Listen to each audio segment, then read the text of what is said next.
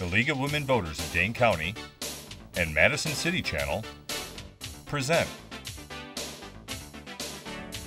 Know Your Candidates.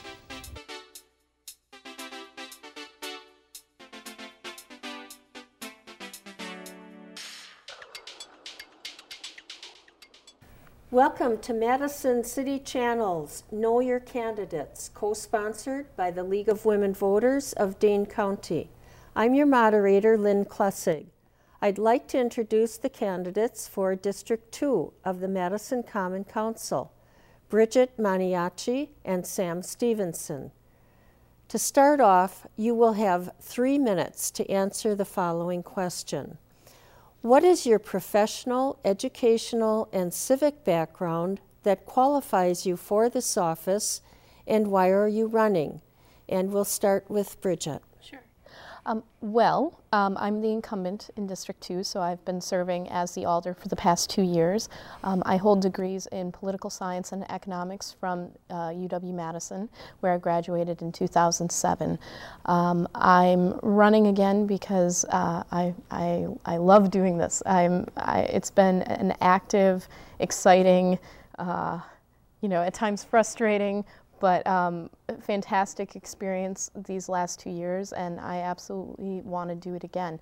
Um, there's a number of issues that I've been working hard on, um, a lot of pressing issues in District 2 that are going to continue here in the future that I want to continue to work on. There's the houses in James Madison Park that we're in the process of an RFP process on to sell those after a long delay.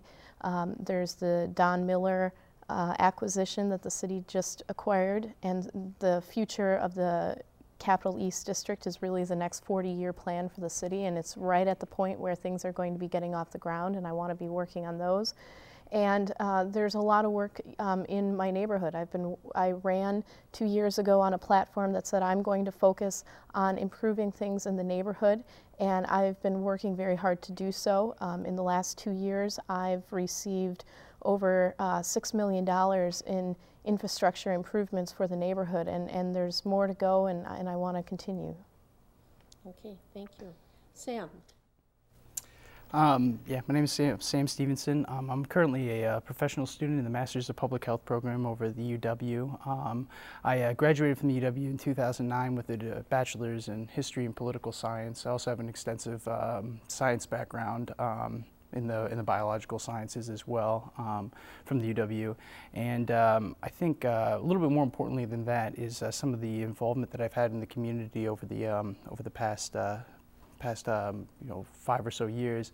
Um, I've been an activist uh, working on a number of causes for a number of organizations um, on campus and in the community, working on um, anti-war issues, um, LGBT civil rights issues, immigrants' rights issues, as well as um, a slew of labor issues, both uh, that affect like the community and certain contracts that the uh, university has had overseas, uh, targeting specifically a sweatshop labor. I've also been a court-appointed special advocate for neglected and abused children, um, kind of going out into the community and being an advocate for some of the neediest um, young people um, in Dane County. And um, all of these experiences have kind of come together and uh, given me a, a sense of you know what kind of community I live in, what the community needs, and, and, and all the great things that you know we have um, in Madison um, whether it's uh, you know infrastructure resources in terms of like the fantastic historical assets that we have in the city, but more importantly than that, it's the people. We have um, a population that is extremely active in its community and uh, that hold you know very progressive values and, and, and ideas of where they like to see the city go and what the kind of issues they like to see the city address in terms of social and economic justice as well as equality.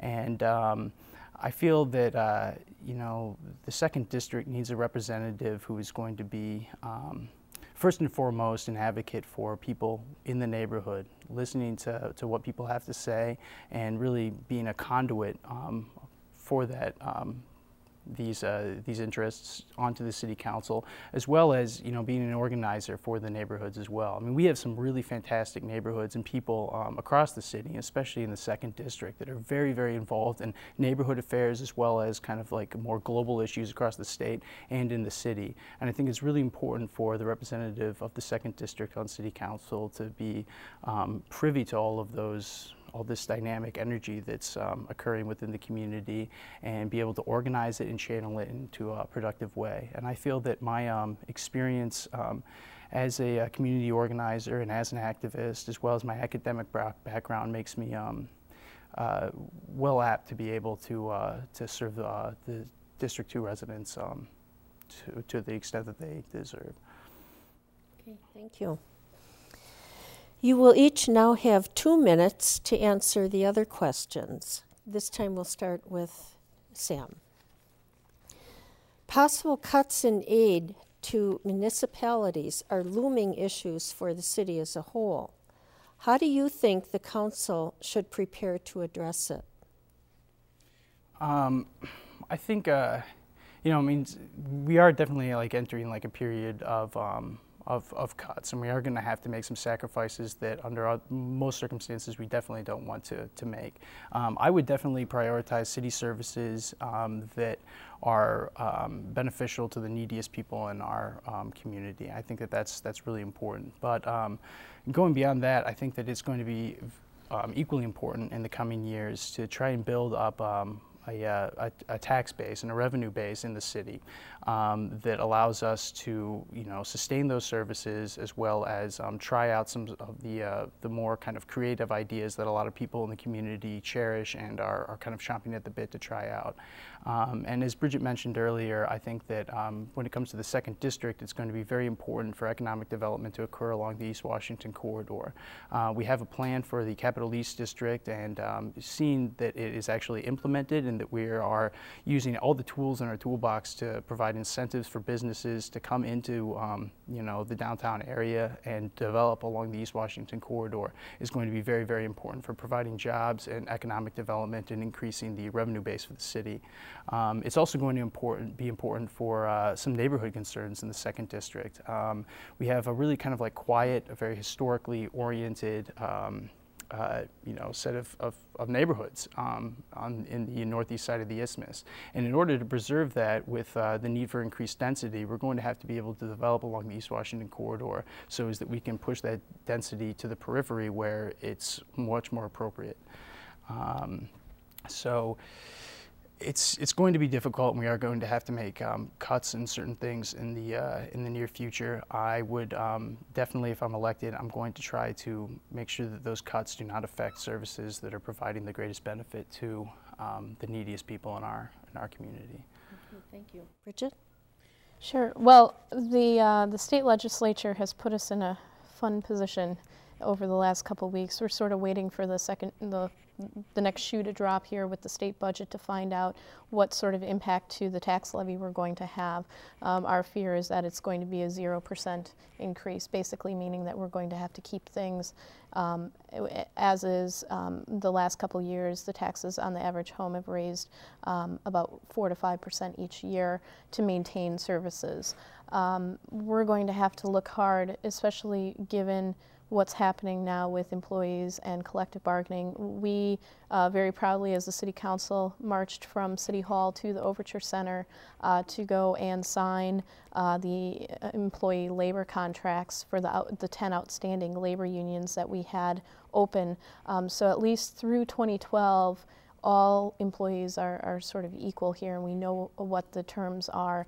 Um, it's going to be an incredibly frustrating process because um, what's being proposed, and at least presuming it passes up at the state legislature, it's going to be affect us twofold. One, um, with um, the levy, if if there's no increase, then we're going to be stuck um, especially because now the city is going to have to be kicking in more for, for pensions and benefits. Um, and this is for all employees, even the um, like the water utility or the other enterprise agencies where you know your, your utility bill pays for those services.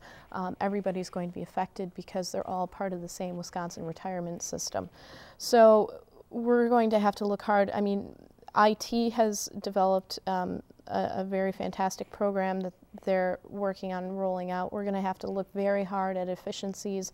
Um, it's highly likely that we're going to have to cut back in our capital, um, you know, our capital improvements, and and really focus on um, what our absolute services are um, police, fire, I would argue building inspection, um, you know those those basic city services. And and it's it's frustrating especially because Madison uh, we're we're really sort of in a, a field of our own. If you you look across the state there's not a lot of other cities. I mean there's nobody else of our size. And the scope of services that the city of Madison provides is sort of above and beyond what a lot of municipalities do. We have um, expansive um, coverage in, in human services that many other cities don't get into. Um, we take on at the municipal level what a lot of county governments do. And so we'll have to see, we'll really have to talk with the county to find out if there's things that we just are not in a capacity to, to cover, who's going to, you know, pick this up. Um, so we'll see. We won't know until the state budget comes out and until what exact window we're in. Um, we'll have to, I mean, we'll really have to look hard. There's been a lot of um, concern over the past couple weeks about what's happening because we, we, we do see the writing on the wall and it's going to be frustrating. And um, I think, though, that we've got a good group on the council. We don't like having to cut anything we're always looking for ways to make the most with what we have available to us. Um, there's been a lot of private public partnerships to try to keep level of services up. Um, and so we'll have to just kind of see the, you know, the cards that were dealt and, and act accordingly. Okay, thank you. The next question is What do you think the city should, at a minimum, prioritize during very lean times? And this time we'll start again with Bridget. Sure. Um, well, you know, going going by agencies, I mean, police, fire. Um, for me, given my district, I think building inspection because that really gets to a lot of that quality of life um, in the city. Those are, are major priorities for the city. They, they account, um, police and fire account for a huge portion of the city's budget. Um, you know, it'll, but it'll be a question of whether, you know, we're supposed to have a midtown police, new police district coming online in the next five years. Does that mean that that's going to get pushed out?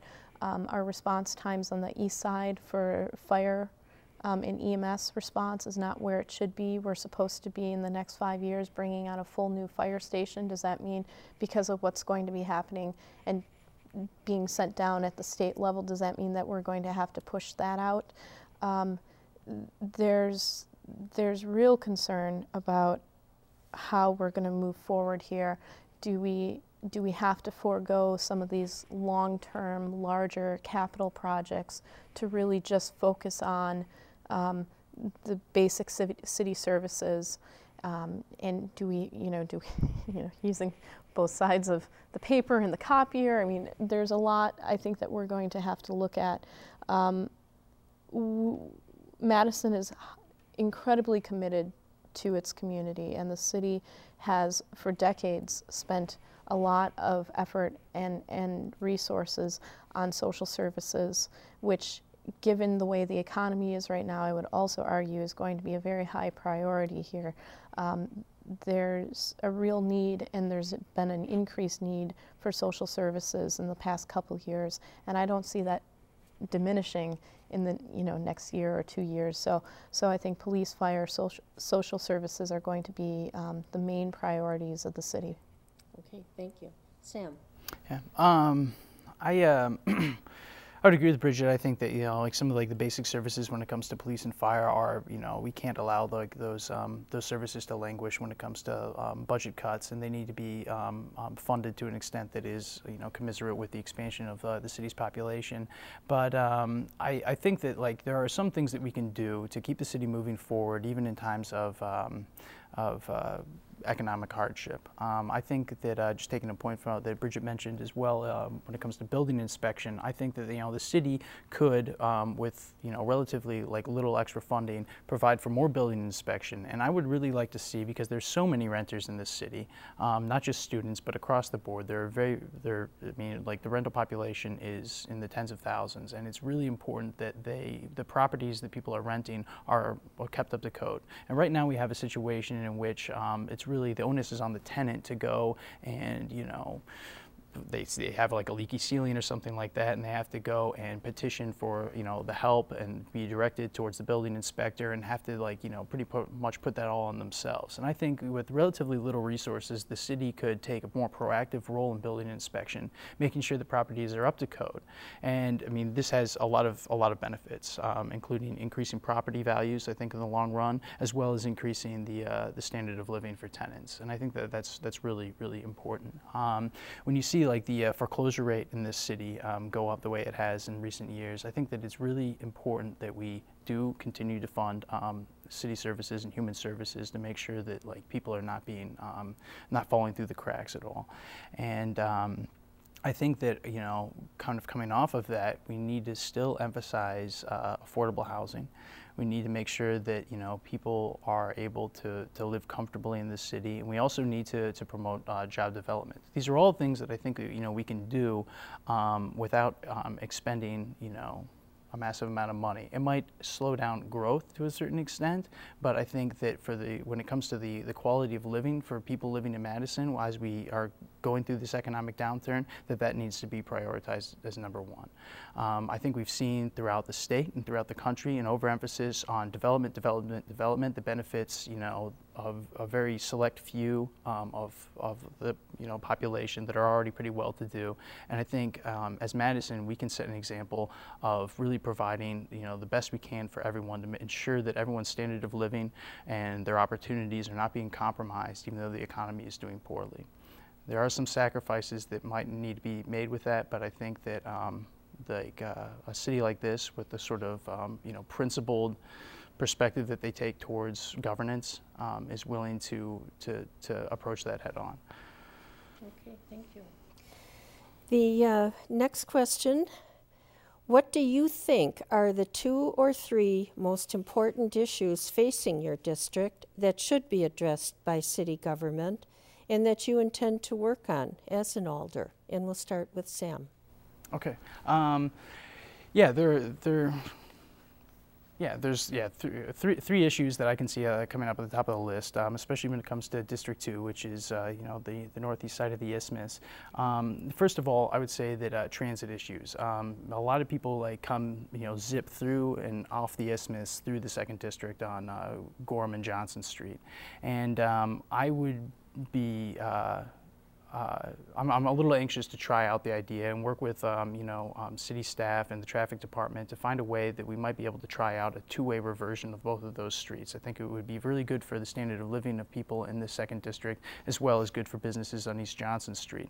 Now it's a very complicated issue and it's not something that you can just flip the switch and expect to like happen and, and, and, and not have any sort of like serious ramifications for traffic through the isthmus. But I think that it needs we need to do that with one hand and then improve um, um, public transit um, with the other. We need to make public transit extremely attractive to people so as that we can lower the amount of vehicular traffic and single occupancy traffic um, through the isthmus.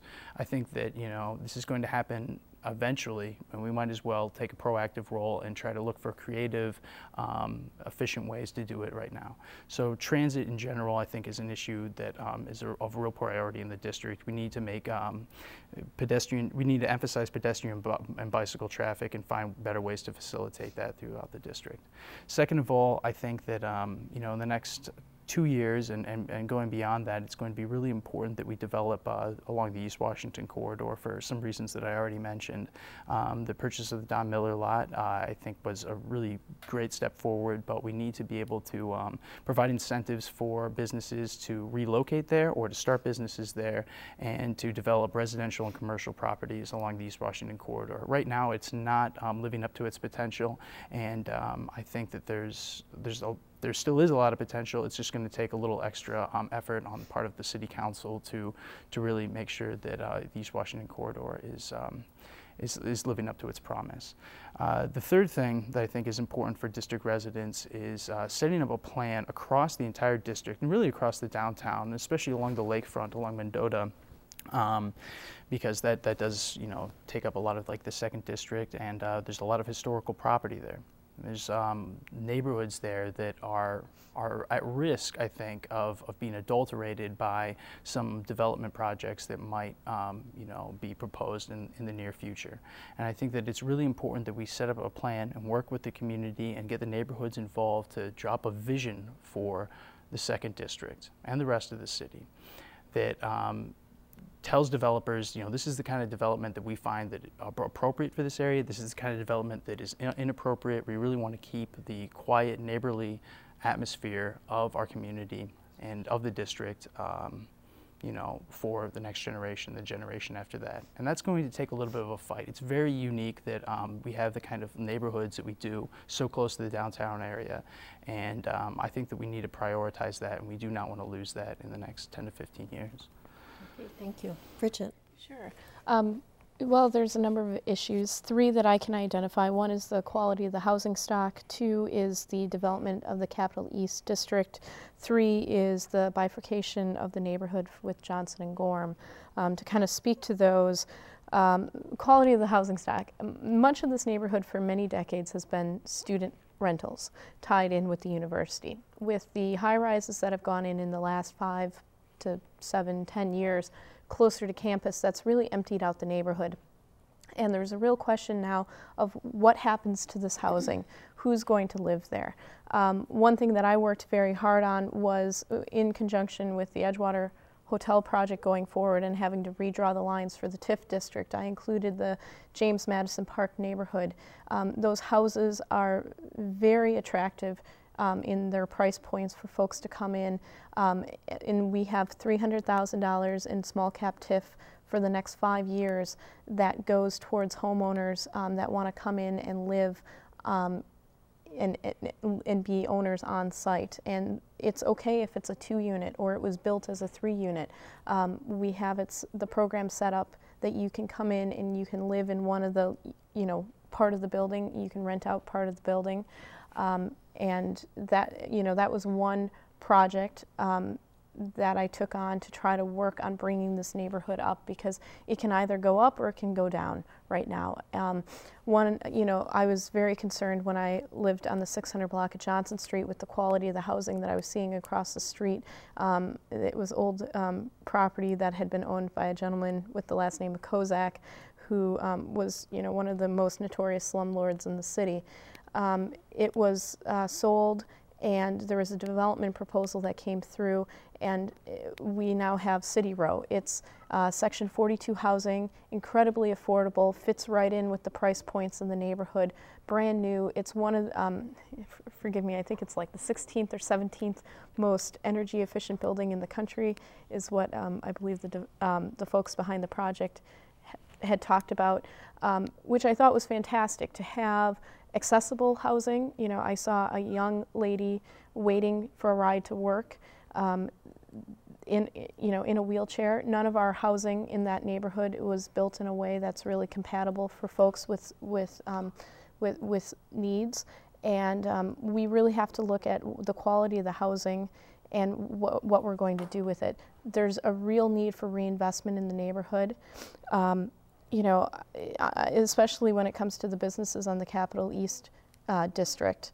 And that's really the city's next 40 year plan. There's been substantial efforts going on um, to get that off the ground. Um, the Sustainability Center is moving forward. They have federal money um, basically to go hire their architects and get it moving. Um, there's a lot of fantastic discussions and, and points that have been worked on in the last two years, and it's all ready to really pop. Um, so I'm, I'm very excited for that. And, you know, the neighborhood is really defined by Johnson and Gorham and um, tied in with the complete reconstructive Johnson Street in 2014. Um, I've been having meetings with city staff and representatives from the neighborhood to look at what we can do tied in with that reconstruct in 2014, not only to get Johnson and Gorham back to two-way and what the intersection at Baldwin Street would then have to look like, but also um, to um, but, but also to look at the CDA housing and really look at the potential for that block at Baldwin to redevelop that block as well. So I think those are some of the points um, that, that face the neighborhood. Okay, thank you. Um, it's now time for a one minute closing statement from each of you, and we're going to start with Sam.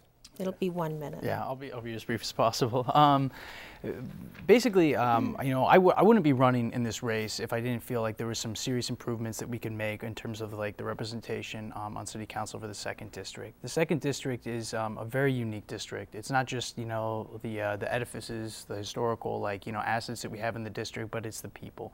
We have a very active, very you know progressive and uh, community-minded population, and because of that, I think that it's very important that the representative on city council represent uh, and reflect the, the nature of the community. And um, that's that's one of the, the main reasons that I'm running. I think that like as long as the second district is doing well and we are preserving the assets that we have and developing in a smart, intelligent, and progressive way forward, that the rest of the city is going to do well as well. So um, that's why I'm running, and um, I'm, I'm, looking forward to uh, helping out with that process, whether I'm elected or not in, in April. Okay, thank you. Bridget? Sure. One minute. Sure. Well, um, I hope that uh, the voters on April 5th will choose to elect me back into office. I've had a very active first term. I want to continue to do this. Um, if you check out my website, bridgetformadison.com, you'll see a list of neighbors, residents of the city, and elected officials that are supporting me, um, including uh, State Senator Mark Miller, State Senator Fred Risser, uh, Sheriff Dave Mahoney, um, a number of neighborhood residents, uh, former Chancellor uh, John Wiley, um, and eight alders. I've come a long way. It's been an active two years. I've worked very hard, um, and I feel like I've been a very effective leader that has brought a lot to my neighborhood um, in the past two years. And there's so much more that I, I really want to work to bring into the neighborhood, and um, I hope that you'll choose to vote for me. Thank you. Thank you. Unfortunately, we have run out of time. I would like to thank our candidates for joining us, and I'd also like to thank the viewers and remind everyone that Election Day is Tuesday, April 5th. Please vote.